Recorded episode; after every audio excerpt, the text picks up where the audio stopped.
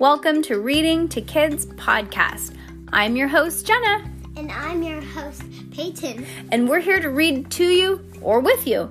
We know that sometimes moms and dads don't always have the time or the motivation to read to their kids each night, and we know how important it is. So, on those nights that you're not in the mood, we're going to do it for you. Can't wait to read with you. Good job, Peyton. High five.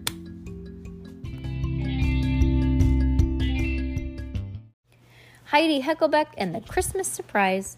Chapter 9 A Holly Jolly Favor. Heidi sat on her bed and began to write another letter. Hi, Santa.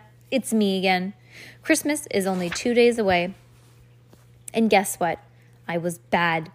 I borrowed my mom's charm bracelet to play dress up without asking her permission. Then I lost it. To make matters worse, it got run over by a snowplow. I feel positively horrible.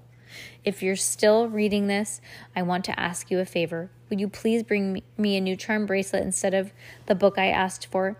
I want to give the bracelet to mom. Since I was bad, you don't have to bring me the Princess Charming. Thanks. Your friend, Heidi. P.S. This won't happen again, I promise. Poor Heidi. Heidi put the letter in the mail, mailbox and sighed. Santa probably won't get my letter in time, but what else can I do? She thought. She kicked a chunk of snow all the way up to the front walk. Wait, maybe there is something I can do. I can make mom a special bracelet for Christmas in case Santa doesn't send the charm bracelet. Heidi hurried inside and pulled out her bead kit. She strung rainbow crystals and a few of her fanciest stones on a piece of memory memory memory wire. What is memory wire?